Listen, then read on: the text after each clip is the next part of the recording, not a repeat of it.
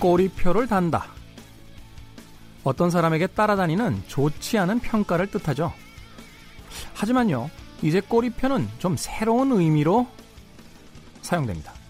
해시태그. 우물정 기호디에 붙는 택. 꼬리표죠. 어떤 게시물에 마음을 더하거나 타인의 행동에 유대를 표할 때 스스로 다는 공감의 꼬리표. 여러분은 이번 주 어떤 꼬리표들로 마음을 보태셨습니까? 김태훈의 시대음감 시작합니다.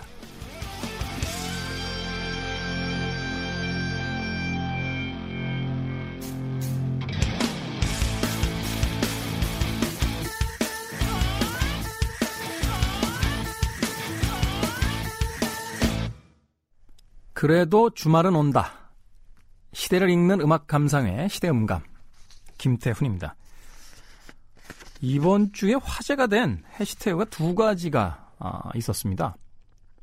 첫 번째는요. 샵 불편해도 괜찮아요 라고 하는 해시태그였습니다. 학교 비정규직 노동자 파업 지지를 하고 있는 학생과 그 선생님들, 학교들에 대한 이야기였습니다. 어, 인천 성초에서는요, 대체급식의 항의 전화보다 응원 메시지가 더 많았다 라고 어, 이야기하고요. 특성화고 학생들, 또 비정규직 노동자 파업 지지 응원, 인증샷 릴레이가 펼쳐지고 있고, 전교조의 경기지부엔요, 출근길에 교문 앞 지지연대 1인 피켓 시위까지 등장을 했다고 합니다. 어, 미래에 사회에 나와야 될 이 학생들의 입장에서 이 비정규직의 문제는 단지 학교에서 불편함을 겪는 그 급식의 문제만은 아닐 거예요. 아마도 그것을 잘 알고 있는 학생들과 학부모들이 음, 지금 당장의 불편함을 감수하면서 이들에게 지지를 보내는 이 해시태그를 달고 있는 게 아닌가 하는 생각이 듭니다. 사회가 좀 괜찮아졌죠? 그죠? 어, 늘 우울한 뉴스들이 넘쳐나는 시대를 살고 있긴 합니다만 이런 뉴스를 볼 때 그래도 아직 쌓아볼 만하다. 어, 좀 더 세상을 좋게 만들기 위해서 희망을 포기하지 않아도 된다. 하는 생각을 하게 됩니다. 두 번째 해시태그는요.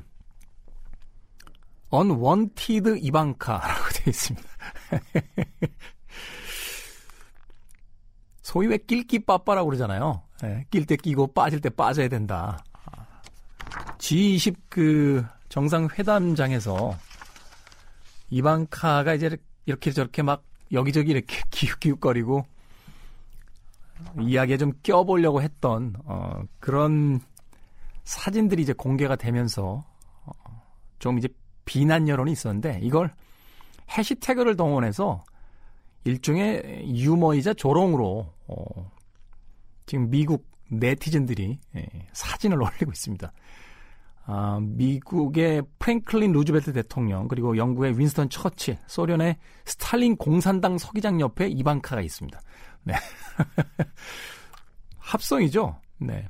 그런가 하면 마틴 루터 킹의 그 유명한 아, I have a dream이라고 하는 그 연설을 했던 연설장에 워싱턴인 거로 제가 기억이 되는데 역시 그 옆에 이방카가 있군요. 심지어는 69년도에 이닐 암스트롱이 달에 첫 발을 디디는 장면에도 우주복도 안 입은 이방카가 옆에 있습니다.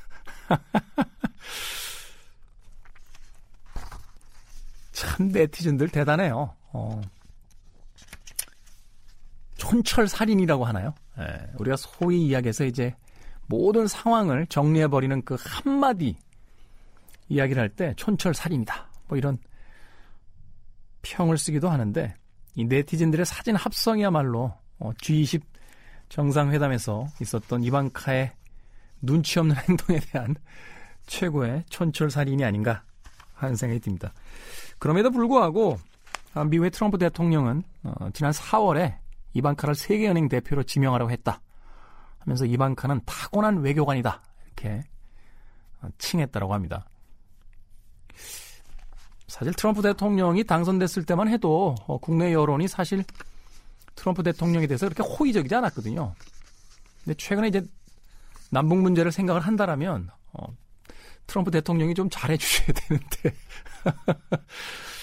이방카 문제 때문에 또 머리가 좀 아프지 않을까 아, 하는 생각이 드는군요. 네.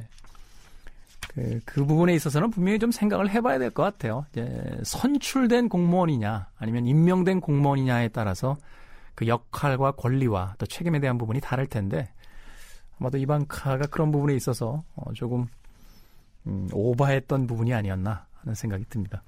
어찌됐건 어, 미국의 네티즌 여러분 어, 잠시나마 웃을 수 있는 사진들을 많이 올려주셔서 감사하다는 어, 말씀 드려야 될 것 같습니다. 아, 이 시대 이슈들을 새로운 시선과 음악으로 풀어보는 시대음감. 네, 토요일에는 1, 2부 그리고 일요일에는 3, 4부로 이어집니다. 아, 토요일, 일요일 오후 2시 5분 그리고 밤 10시 5분에 아, 하루에 두번 아, 방송하고요. 본방을 못 들으시는 분들은 아, 팟캐스트로 즐겨주시면 될 것 같습니다. 저희가 이제 방송을 녹음하다 보면 넘쳐나는 분량 때문에 이렇게 그 커팅을 해서 어, 편집을 해서 라디오에 내보내는데요. 녹음이라는 걸 제가 이야기했군요. 어, 어, 생방으로 알고 계신 분들도 가끔 계실 것 같은데 아, 녹음 방송입니다. 그리고 어, 팟캐스트로 들으시면 거의 무삭제 디렉터스 컷으로 어, 저희들이 실제 했던 이야기에 어, 거의 99%를 다 즐길 수 있습니다. 아이튠즈, 팟빵, 팟티, 네이버 오디오 클립 그리고 구글 팟캐스트를 통해서 이 본방이 아닌 어, 파일로서 또 즐기실 수 있습니다. 음악 하나 들어야죠. 음, 이방카에게 예, 조 코커의 곡을 바칩니다. You are so beautiful.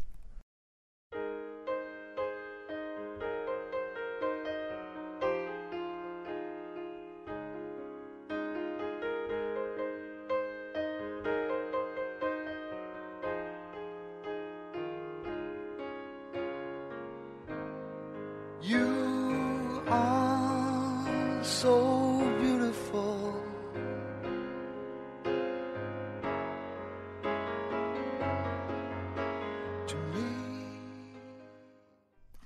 하나의 이슈를 바라보는 서로 다른 시선, 두 개의 시선입니다. 오늘 두 개의 시선은 두 명의 야구 선생님에 대한 이야기를 해보도록 하겠습니다. 중앙일보의 7월 3일자 아, 기사입니다. 10대 선수의 금지 약물 투입, 일찍까지 빼곡히 기록했다. 프로야구 선수를 꿈꾸는 10대 선수들에게 금지 약물을 투약시킨 전직 프로야구 선수가 투약의 대가로 1년간 억대의 돈을 챙긴 것으로 드러났다. 유소년 선수 명단과 언제 얼마나 복용해야 하는지 빼곡히 적힌 스케줄표가 함께 발견되면서 어, 이 씨의 거짓말이 드러났다. 이 씨는 유소년 야구 선수들에게 몸을 좋게 만들어주는 약을 맞아야 경기에서 좋은 성적을 거두고 원하는 프로야구단이나 대학에 들어갈 수 있다라고 속여 또 강습비 명목으로 무허가 스테로이드 제제와 각종 호르몬을 1회당 300만 원을 받고 직접 학생들에게 주사해 1년간 1억 6천만 원 상당의 이득을 챙겼다. 식약처는 이 씨의 전직 야구 선수로서 도핑 검사 원리를 파악하고 스테로이드 제제의 체제 잘, 체내 잔류 기간을 계산해 투여하는 등 치밀한 방법으로 도핑 검사와 보건 당국의 단속을 피해왔다고 설명했다.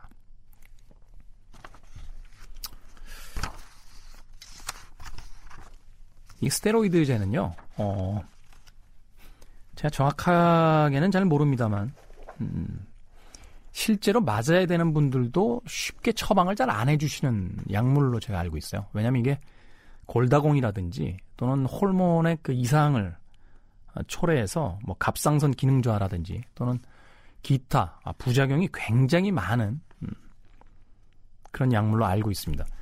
그래서 정말 이 전문의들이 어, 초, 뭐 최대한의 어떤 소량으로 쓰게 돼 있는데 이게 이제 얼마 전에도 그 약투라고 해서 한번 문제가 됐던 적이 있죠. 이 보디빌더들을 중심으로 해서 이 근육량을 늘리기 위해서 이 스테로이드 제제를 사용하는 어, 그런 것이 이제 일반화돼 있다라는 뉴스가 나왔었는데 이 야구 감독이 이후에 어, 변명한 바에 따르면 뭐 부모님들이 그걸 원했고 아이들의 성적을 위해서 미래를 위해서 그랬다라는 어처구니 없는 이야기를 하기도 했습니다.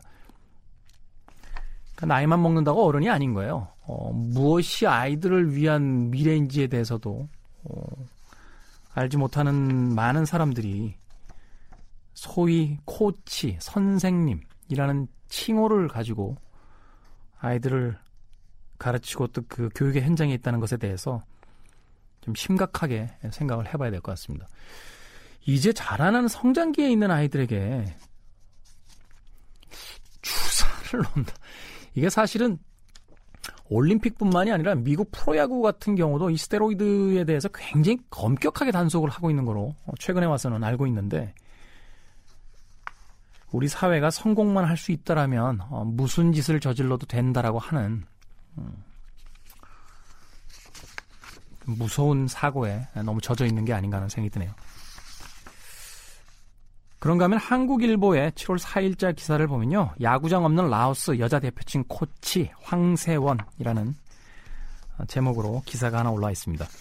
한국 여자 야구 국가대표 출신의 황세원 라오스 여자 국가대표 야구단 코치는 라오스 야구의 개척자다.